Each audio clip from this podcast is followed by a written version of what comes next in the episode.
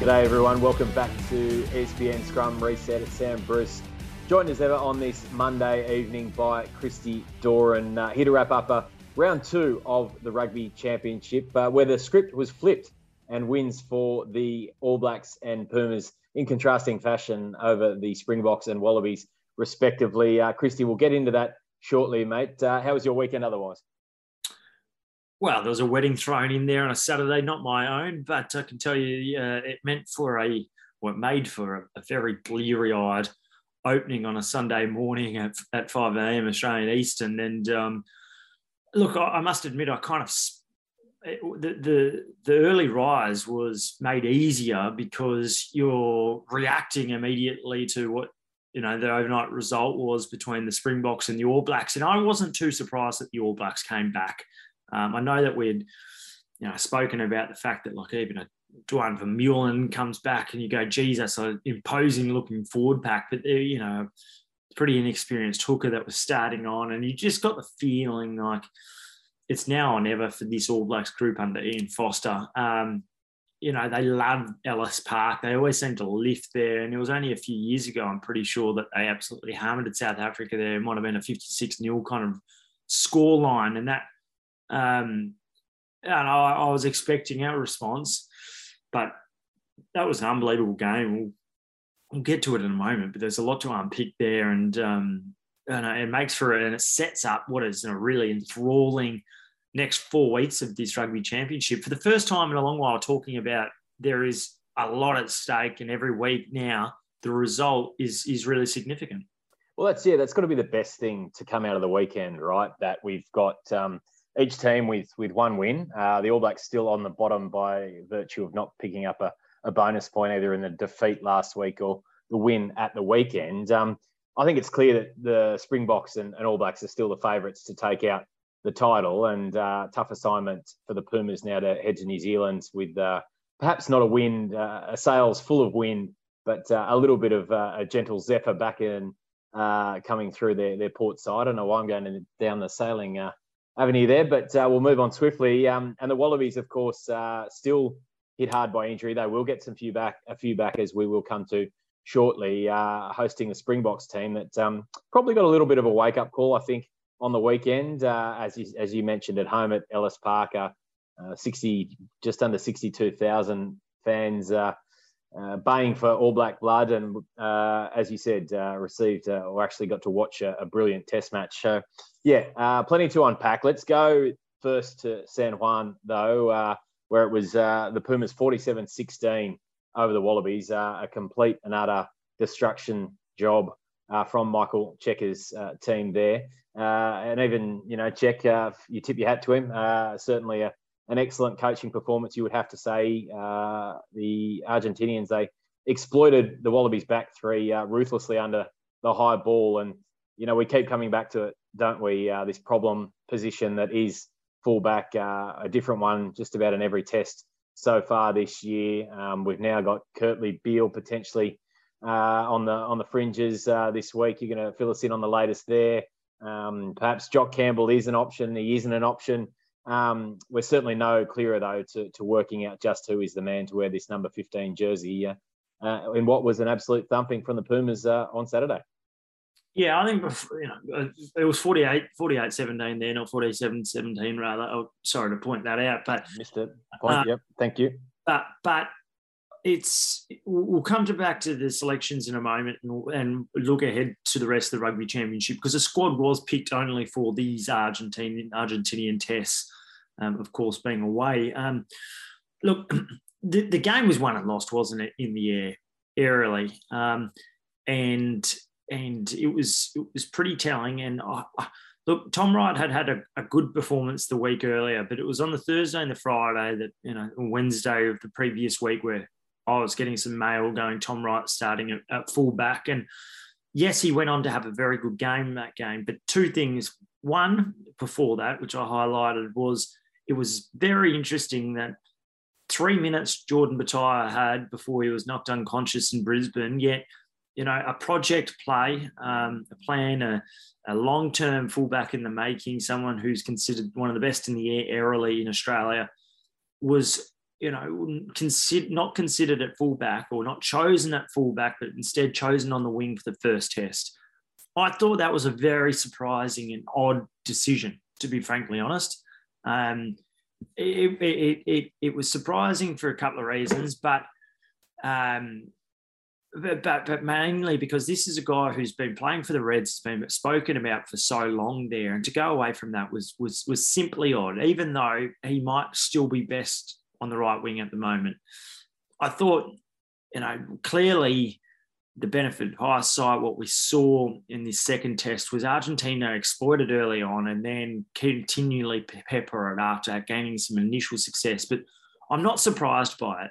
And because, and in addition to that, the positional awareness was exploited too. And I, I, I don't understand how the Brumbies, for years, I only played Tom Banks at fullbacks you know, there was a guy called Mack Hansen that also left because he was never given opportunities at fullback. Um, Tom Wright was seldom given an opportunity. He wasn't given an opportunity before Tom Banks was injured slash suspended for a, a tackle gone wrong in in, wet, in the West. You know, how are the Brumbies uh, in this case? But then, you know, looking further ahead down the track, the Wallabies going, well, we need to see more of the him at the Brumbies at fullback. And, and for the, the planning not to be there, I thought was staggering, considering that you've ended up going for him at fullback. Um, how, that, go on.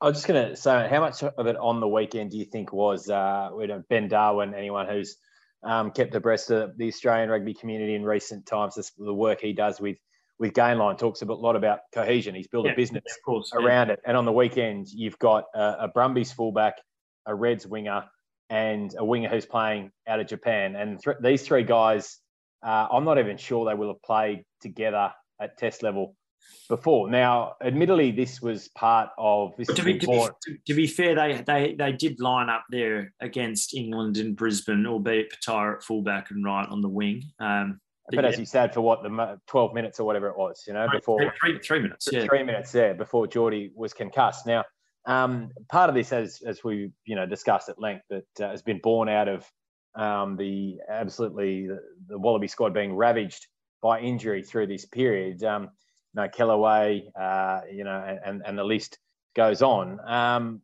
but uh, how there's just seemed to be a complete lack of connection there at the back. And is it too much to expect guys to come in and be able to do the pick up and go when they've traded together or trained together over the past couple of months, or do they need that actual time in the legs out there on the field? And is that what we saw? That was the result of that on uh, on Sunday morning. I think we saw a bit of that because, yeah, of course, the, you know, Anthony Seibold, the England defence coach, um, highlighted that well during Stan's coverage. At, Thought he was excellent on Stan too, wasn't he? Yeah, and, and I'm not surprised because he's done a lot of that stuff. Uh, well, clearly he's a well-respected coach, but he's done a lot of those sorts of things for um, the NRL.com previously as well. Um, so yeah, that that wasn't that wasn't a surprise, but you know the the the fact that there weren't maybe the centers running back, um, you know, putting themselves in that position, not necessarily to block runners, but just to be another obstacle. Um, that that had a, a, an influence, I'm sure, but I don't think it was the overall influence. You know, we saw at times balls landing, um, getting uh, in in no man's land. There was once it looked like Nick White was going to go for it, didn't quite go for it. We saw Reece Hodge coming from 50 metres away, trying to get there, and ends up giving away a penalty towards the back end. Um, look, selection was a big, a really interesting thing going into this second test, and clearly they were decimated, not helped by concussions at training, but even the decision at 10 with James O'Connor, uh, 10, uh, Lalakai Foketi at 12. Um, it was surprising to to you know to to know, clearly they've been forced into something there at 12 with Lalakai Foketi, but I, I, was staggered to, you know, if you're not going to play James O'Connor the week before, you're not going to play him in Sydney and drop him, um, then to bring him back in a really pressured situation, I thought was interesting. To leave out Noah Lolesio completely over the two tests, I thought was staggering. To go in with a specialist centre on the on the bench. You know, Irae Simone, he's about to leave to go overseas.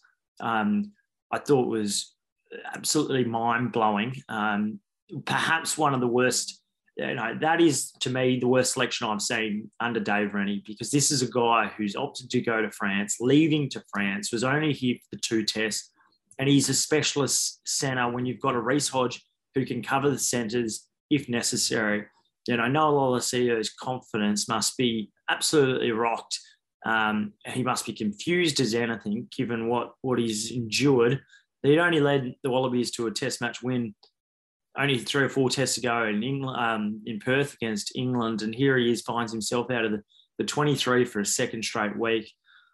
Some really surprising decisions there, which I think kind of smacked a little bit of desperation and not knowing exactly what what path you want to go on and how to actually get there. Um, Quade Cooper's injury has absolutely rocked Rennie and the Wallabies, I, I think, and and He's got a winning percentage rate of 70 from 50 odd test starts in the number 10 jersey. Um, he was clearly someone that they were hoping is going to have a long extended run through to the World Cup. But given his injury history and everything else, I think it was very surprising to, to potentially bank on that.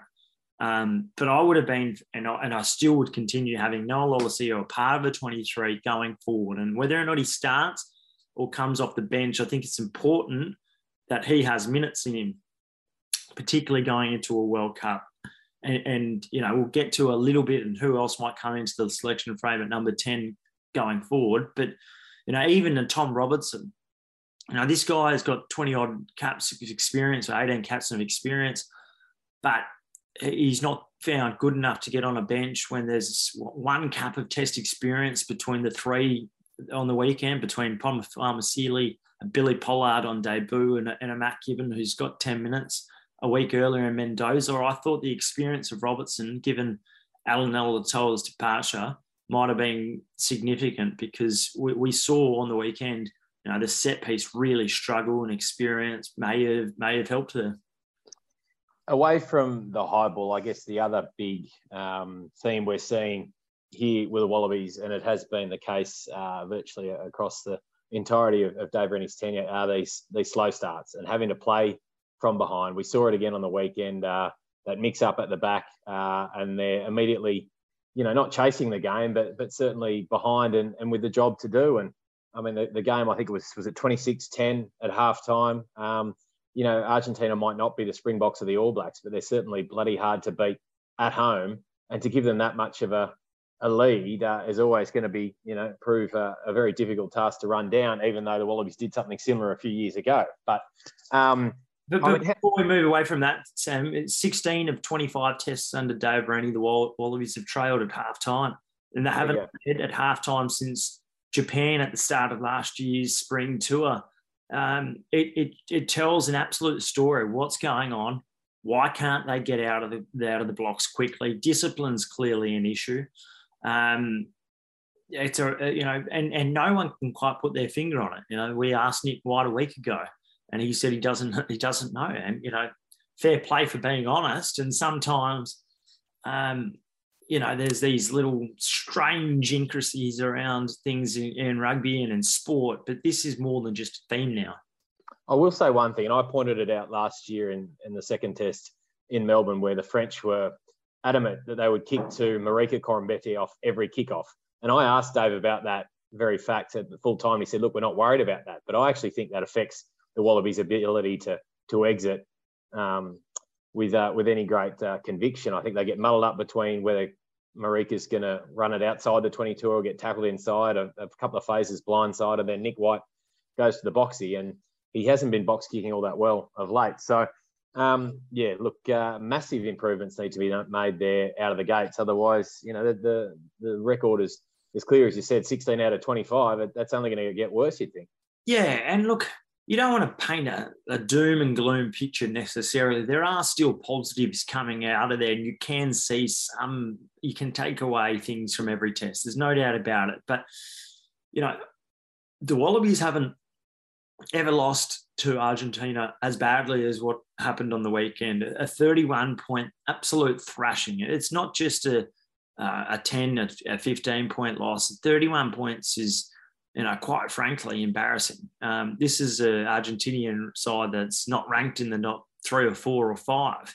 Um, yeah, a lot of injuries undoubtedly, but uh, the Wallabies' defence at times is, te- uh, is, is has to be questioned, and clearly um, a lot of those issues did come from from from from the aerial um, inability to handle the aerial battle, but you know, it would be remiss of us not to, to highlight a, a pretty significant moment in the game, which is when, when James Slipper is penalised after uh, a rare bit of brilliance from James O'Connor and, and Jordan Petaia sniffing out some space, and it was reasonably sharp. You might question are uh, both balls forward. I thought probably fair if they're flat, but it was interesting the James Slipper penalty and the decision to reverse the try. Um, it would have put them in front 17-10 with O'Connor surely going to slot that from in front. So, you know, they go on and they they concede two quick tries in the matter of seven minutes, which sees Argentina go in front 26-10. So what what did you think of that when when that occurred? It's an excellent point, Christy. And, and I must admit, I did not get up at five. Uh, Brittany Mitchell was on the job for ESPN, doing an excellent uh, job as she always does uh, on Sunday morning. So I had a little bit of a lie until about 6.30 and then watched the game from then. And before I'd uh, got to that incident, I'd actually been texted by mate Tom Hilliard. Uh, hello to you, Tom, uh, a recent uh, convert to the pod, and saying uh, it was, uh, I think, a ridiculous decision. And my caught up, I had to agree. Now, what I did see today when I went back and watched it was the work, well, not the work, the, the added clean out of, of Lockie Lonergan, which I think helped to spin Pablo around. Um, now, in no way did I think James Slipper's uh, clean out was dangerous in any of the things we look for coming from coming from depth at speed, uh, leading with the shoulder, uh, hitting in the head, neck roll. There was none of that, and I think the fact that Pablo actually was kind of holding on to the tackle player helped spin his motion, spin his body round for him to end up the way he did. If I was going to give a penalty, it would have been from Lockie Lonergan coming in the side after he'd made a, an earlier clean out and then kind of spun Matera's, I think it was uh, his uh, his right leg round, and, and that added to it. But I mean, to scrub off the try for that um, was was fairly confusing. Even though, like you, I, I, had major questions on on both passes. Probably the first one more than the second.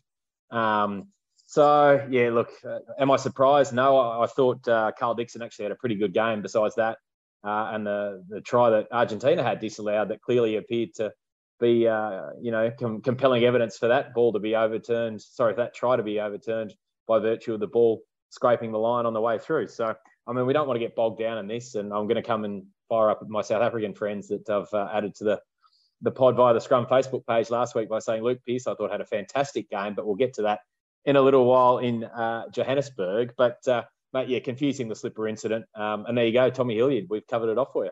Indeed, we did. Look, uh, there's going to be changes, and, and, and those changes will be significant, you would imagine. I would suspect Andrew Kellaway will, will come back in at fullback. I think he's tracking well from what I'm hearing.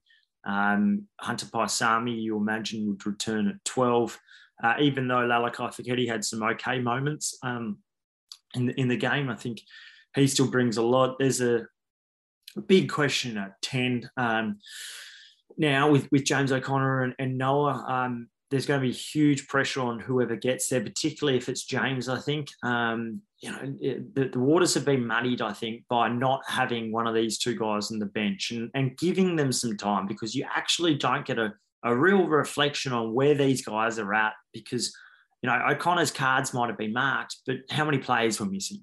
You know what are the circumstances around that defeat that go into a performance which isn't perfect by any stretch of the imagination. Um, you know, in the in the in the forward pack, you imagine Allan Alaalatoa comes back, and I thought Taniela was was underwhelming starting uh, at three. Now, whether or not some of the scrummaging issues uh, occurred because the Lockie Lonergan comes in and perhaps not the best scrummager at this point in time, that's that's a consideration.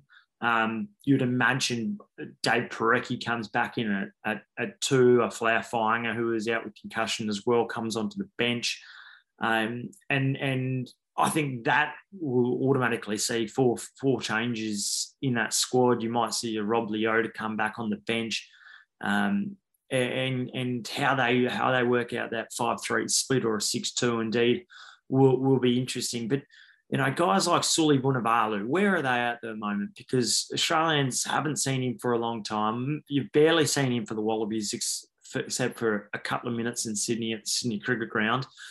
Um, you know, he, he's one of the best in the air. Uh, there's no doubt about that. But, you know, the absence of a short kicking game, I think, has been pretty telling at the moment. And, and when you look at what the All Blacks did on the well on the weekend, a couple of things stood out. And there were one or two average kicks from Richie Mo'unga, but there was also a couple of good ones. And you think of the work that Ardie Savea does out in the wing and and and that short kicking game is so important to not only to manipulating defence but also to being used as an attacking potent weapon and it's gone out of the wallabies armory arsenal in, in recent weeks in recent tests because I uh, I'm surprised firstly, but secondly they opted not to do against England because they were fearful for a Freddie Stewart at, at fullback. But hang on a moment, there's two wingers out in the field as well, so I'd love to see more of that and a more versatile game because I think that's gone out of the Wallabies in recent weeks.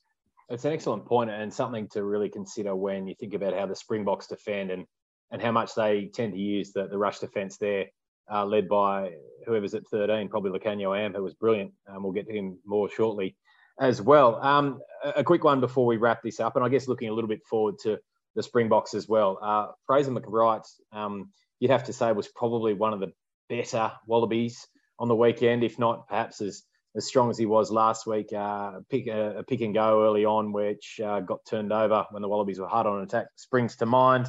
But against the Springboks, when you have got such a, a giant pack, uh, do you look to fight fire with fire and perhaps bring in a, a Pete Samu there at seven ahead of Fraser McReight, or do you look to use Fraser's speed um, early on uh, for a little bit of an edge, uh, or is he perhaps loom as the, the perfect bench solution against the Springboks pack that might be tiring later on? Is there any chance you think we'll see Pete Samu next week?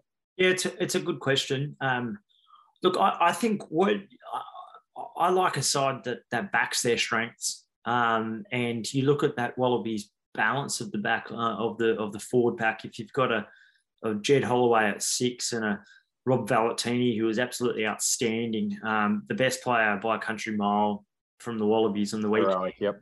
Um, you know, it's a pretty big forward pack there when you've got guys like a Alatoa with a Tupou to come off the bench, a Rory Arnold around there. I, I, I like Fraser McReight. I think he's a good player, and I think his point of difference is his speed, his link play as well as his um, breakdown ability and, and, and, natural instinct to go when, when, to go for the ball.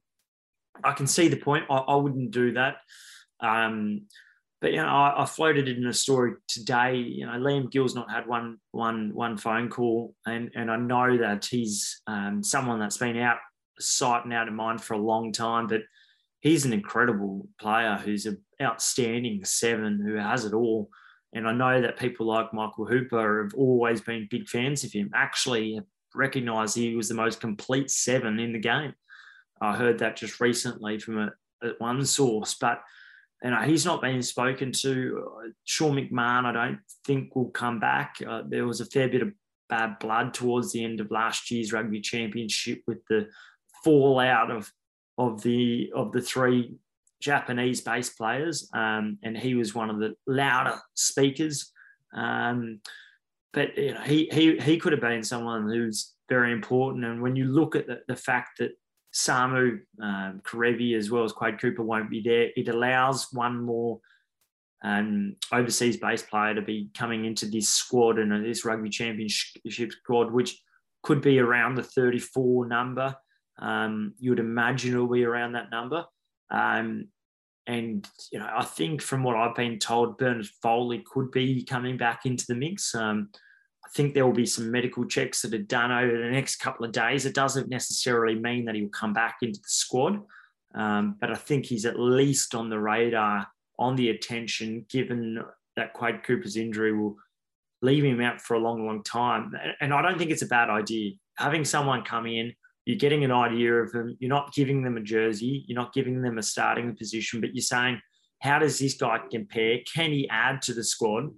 Um, and that'll be really interesting. And, and similarly, Kurtley Beale probably will come back in. He was due back, uh, I think, for the, the All Black test. Um, maybe he's progressing either quicker or potentially they're going to want to necessarily have him come into the camp earlier so that they can roll him out at some point in time and he's not necessarily having to catch up with the detail around things, uh, as well as fitness and the rest of it. So, really intriguing what happens over the next couple of days as the Wallabies try to iron out this squad.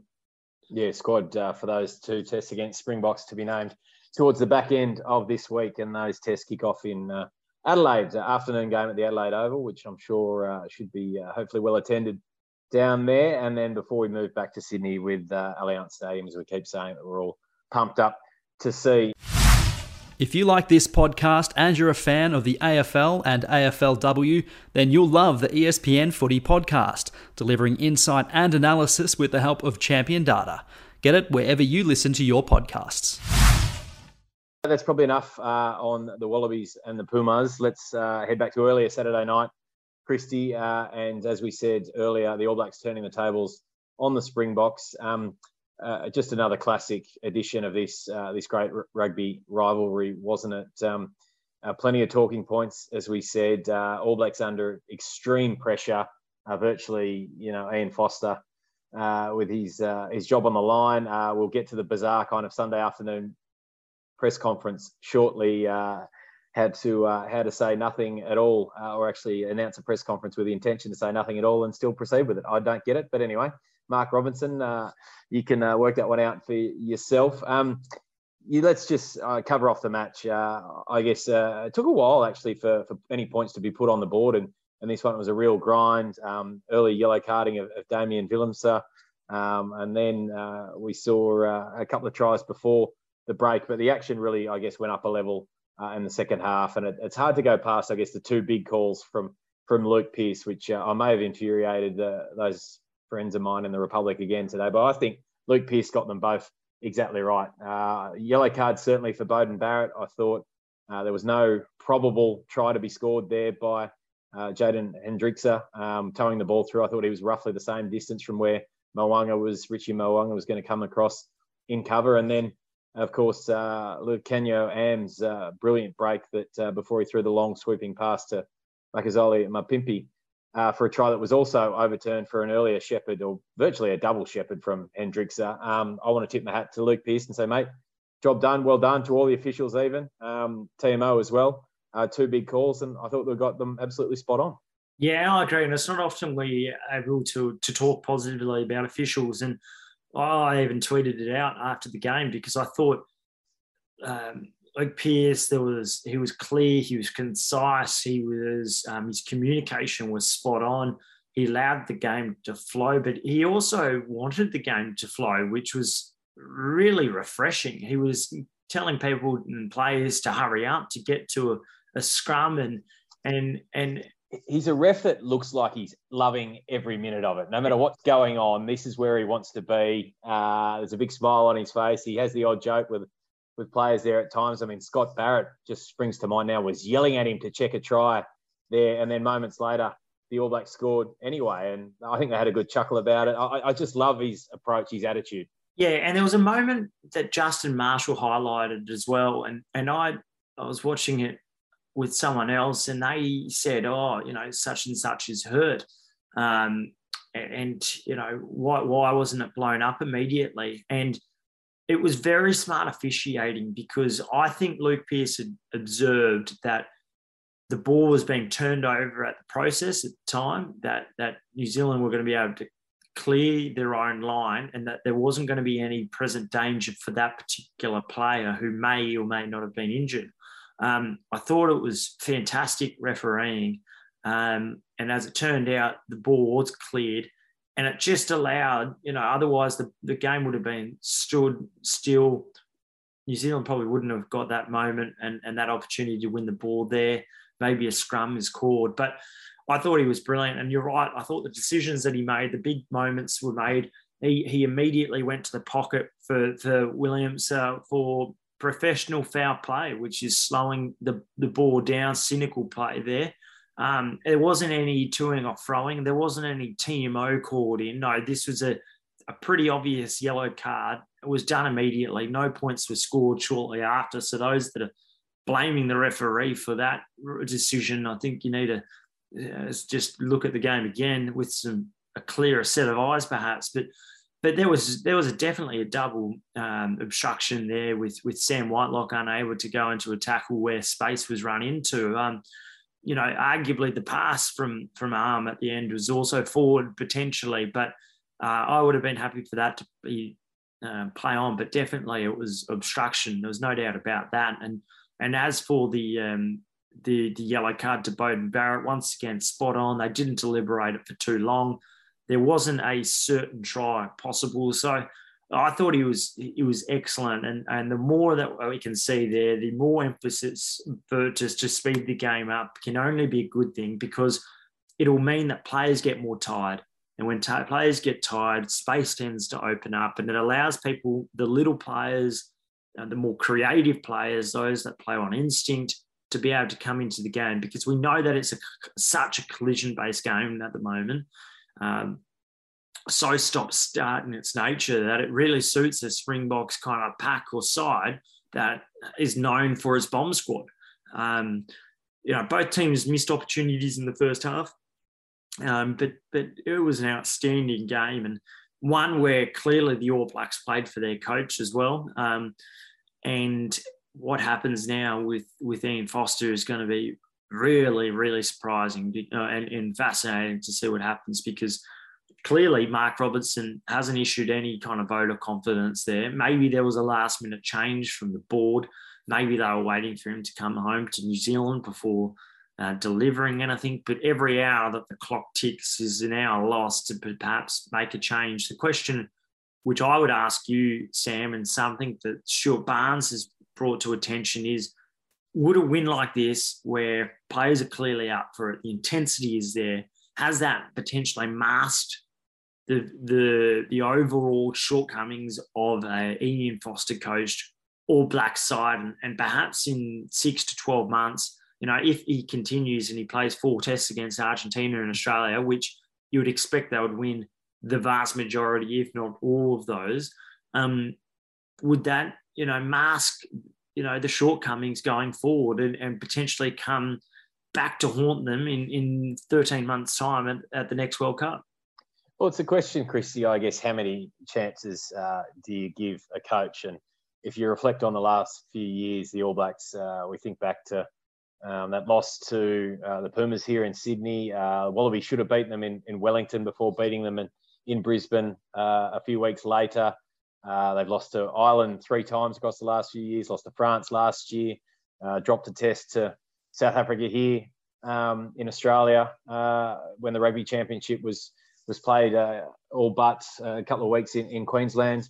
Um, and of course, last week as well, when they looked, you know, particularly flat, and and Foster came out and said, "Well, that was our best performance of the year." Now, I think uh, that generated a, a, lot of laughter, and he, he admitted that himself last week. But maybe the clues were there that he had seen something the rest of us had didn't because um, they certainly came out and played like the All Blacks we we know and have come to expect certainly through the Steve Hansen and, and Graham Henry era when they were you know winning around 89 90% of their matches. So yeah look uh, I mean defiant the players are aren't they? Ardie Savea um, strong in his support of Ian Foster uh, after the game. Um, there's, there's pictures of him sharing a real emotional embrace with with Aaron Smith. Uh, I have no doubt that the the players um, are behind him. But you know, it's a massive call for New Zealand rugby, isn't it? And there are calls. Uh, one, uh, Jamie Wall, I think uh, last week, writing, you know, sack Foster, and and while you're at it, after you've done that, sack yourselves, New Zealand, New Zealand rugby. So.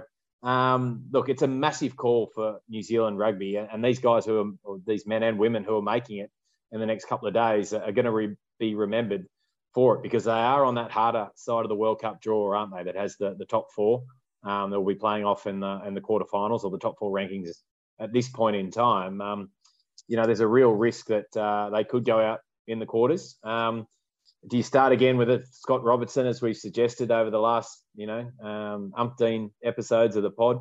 Uh, virtually under 12, well, 13 months and ticking virtually today, I think it is, um, until kickoff there in in France. So yeah, look, uh, if it was me, I'd be making the change. I, I, still think that the what we've seen uh, from the All Blacks over the last few years, um, comparatively to, to, previous years, I still think they've, they've got the cattle they need in a vast majority of positions. And, and I don't think Ian Foster, the way he's uh, chosen teams along the way, or the kind of rugby he's had them playing at times, uh, has been up to up to scratch.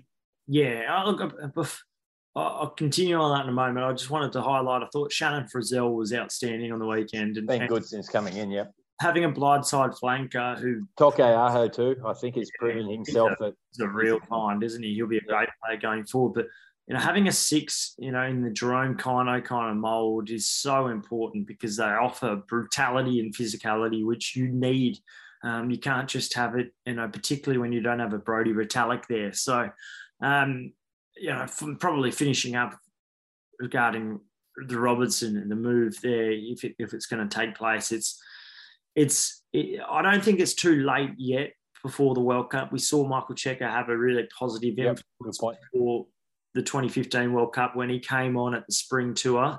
I, I think that is, I think you give him the rugby championship. I think it's too late at this moment. Um, the only thing that you're potentially, I think, jeopardising and, and, maybe not is the, uh, is is the Bledisloe Cup. It's it's it's whether or not you think that is in real jeopardy or not. And if it's not, I think you you give him you give him until the rest of the rugby championship and then you go, you know what, they've got to be absolutely clinical over these next four tests, and then if they're not, then you make the change. And and it would be difficult, but it, um, I, just think that you're doing it a week, a week and a half before a couple of tests against Argentina. It's a real tricky one. But on the other hand, you know, it might allow a new coach to be able to come in and bank a few victories, get some rapport before you go on to a a series. Look, we're not the ones making the decisions. Um, we don't necessarily know the ins and the outs of it. Clearly, it seems like the players are behind him, and that's a really, really important thing. So, the only thing it really reflects badly on, I think, at the moment is is not so much Ian Foster, who's probably doing everything he can, but he's the New Zealand Rugby Board, and that's headed by Mark Robinson, and and they've got some real accountability that they should be facing at the moment because the press conference that they called uh, over the weekend was was farcical, and it was clearly in response to their decision not to speak to the media for five days following the Irish series loss there. So, look, you can't call a presser and then say nothing. Um, you know, and you either back him or you don't. And and and and we saw and we heard neither of that. It means that there's negative headlines for another week. Big decisions to be made, but look, it, it, opens up this rugby championship, and that's what I think was disappointing as well about the Wallabies' performance. Because if they can somehow leave San Juan with a victory there, they come back with two um, victories. They're on top of the rugby championship. Um, they potentially can afford to drop one of the next four, but they can't now really. And um, and and and that really you know, there's a lot of pressure now on Dave Rennie. There's a lot of pressure regarding the strength and conditioning. If there's any more injuries in training, well, I can tell you what, there, there will be more people that will be concerned um, that other than one or two journalists or, or a few um, punters that are really now catching on that this is not right. There will be serious questions being asked by Rugby Australia, which I think there already is, by the way. Two things just before we wrap up. I, I mean, the let's give a wrap, I guess, to at least the management or the reporting of these concussions, because probably in in previous eras, some of these might have been swept under the rug, and you know, no slide on on any coach or any any team around the world, but it was just the kind of space that we were in, that the game was in, and, and all contact sport was in at, at that point. That that some of these head knocks that um, the Hunter Paisami one that you first reported on on Wednesday last week wasn't even picked up during the game. Uh, he reported that himself, feeling the symptoms on the Sunday, failed the the uh, cognitive test they call it on the Monday, and then Folau Fainga'a on on match eve uh, on Saturday morning Aussie time. So, um, you know, I, I, think we've got to give them a rap for for managing both the players for realizing, you know, this is extremely serious stuff, and and team management and doctors and everyone involved for for then sitting them um, given the circumstances. The second thing, I, I yeah, looking on the All Black situation, I mean you know, you'd back them to as impressive as that Pumas performance was on the weekend, that they should win both these games against Argentina. You would think with not with relative ease, but um, I think they'll be comfortable victors in both. Then they get the Wallabies here in Melbourne, which probably looks the toughest test of their remaining games. Clearly, before they return to Fortress Eden Park. Now, one particular Aussie journalist found it the, the right time to uh, to lay claim to the Bledisloes coming home last week, and of course the reaction from Australian rugby fans on, on social media wasn't great. But looking at it from a New Zealand perspective, I, I mean, is that that's clearly you know if you and who knows what Wallabies team you might get at Marvel Stadium that night. If you're making the judgment on the, next four weeks of the rugby championship, given what we've seen previously, I think that's a that's a dangerous situation for New Zealand rugby to be in. Yeah, it is. Yeah, yeah, you're right. And, and and firstly, regarding the concussion, I completely agree with you there. That that's a, that's a really good point. It's a valid point. I would wonder whether or not other international teams or other teams across, you know, provincial, domestic competitions are doing the same. Um, really, like, you know, we can't get to the bottom of that now, but it's it's a really interesting question. Um, yeah, look, I thought the, the timing regarding that article was, was odd, but it wasn't the only one. Look, there was one in the in the Sydney Her- Morning Herald saying that the irony is that the All Blacks are probably the most vulnerable that they've ever been, and and that's true. Uh, I just thought that maybe you, write those stories before the rugby championship starts, not after a couple of weeks, um, it, particularly when there's a, a, the next test is against the Springboks and not the All Blacks. Um, I thought that was odd, given that there's all the injuries, given the, the, the players that had left Argentina as well. Um, yeah, I, I, think that was fascinating, bizarre timing regarding that. But you know, there's there's a lot to play out before this Bledisloe series, and you're right that the Melbourne Test will be the hardest one that they now face. Michael Cheika probably goes to New Zealand, going well you know, there's, there's, there's, let's just leave it out there. We're going there with no real expectation. He's not going there with the Bledisloe Cup up for grabs, is he? No. Um, so why not? He, he, should know them pretty well. He should know their vulnerabilities, and he knows that to, to win, you'll have to be physical, and, and that's what they will be.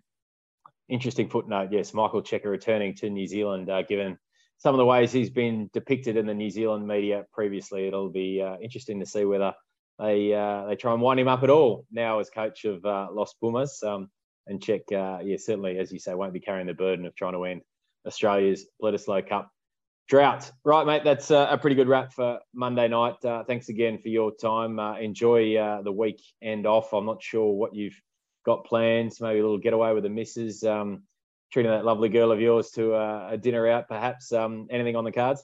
Won't be on the cards that because she'll be off to Europe, unlike some of us. So um, look, it's I'm I'm looking forward to a weekend off. There's no doubt about that. But there's some, a couple of really interesting storylines that will be bubbling away over the next few days. So lots of rugby to kind of be interested by, fascinated by, and, and look, that Adelaide Test is going to come around quickly. And I, for one, and am looking forward to, to getting there and seeing what it's like on another oval shape. So you're not quite not going to quite have the atmosphere there, but clearly the Sydney Football Stadium uh, just around the corner there and the unveiling there. So that'll be great and uh, highly anticipated.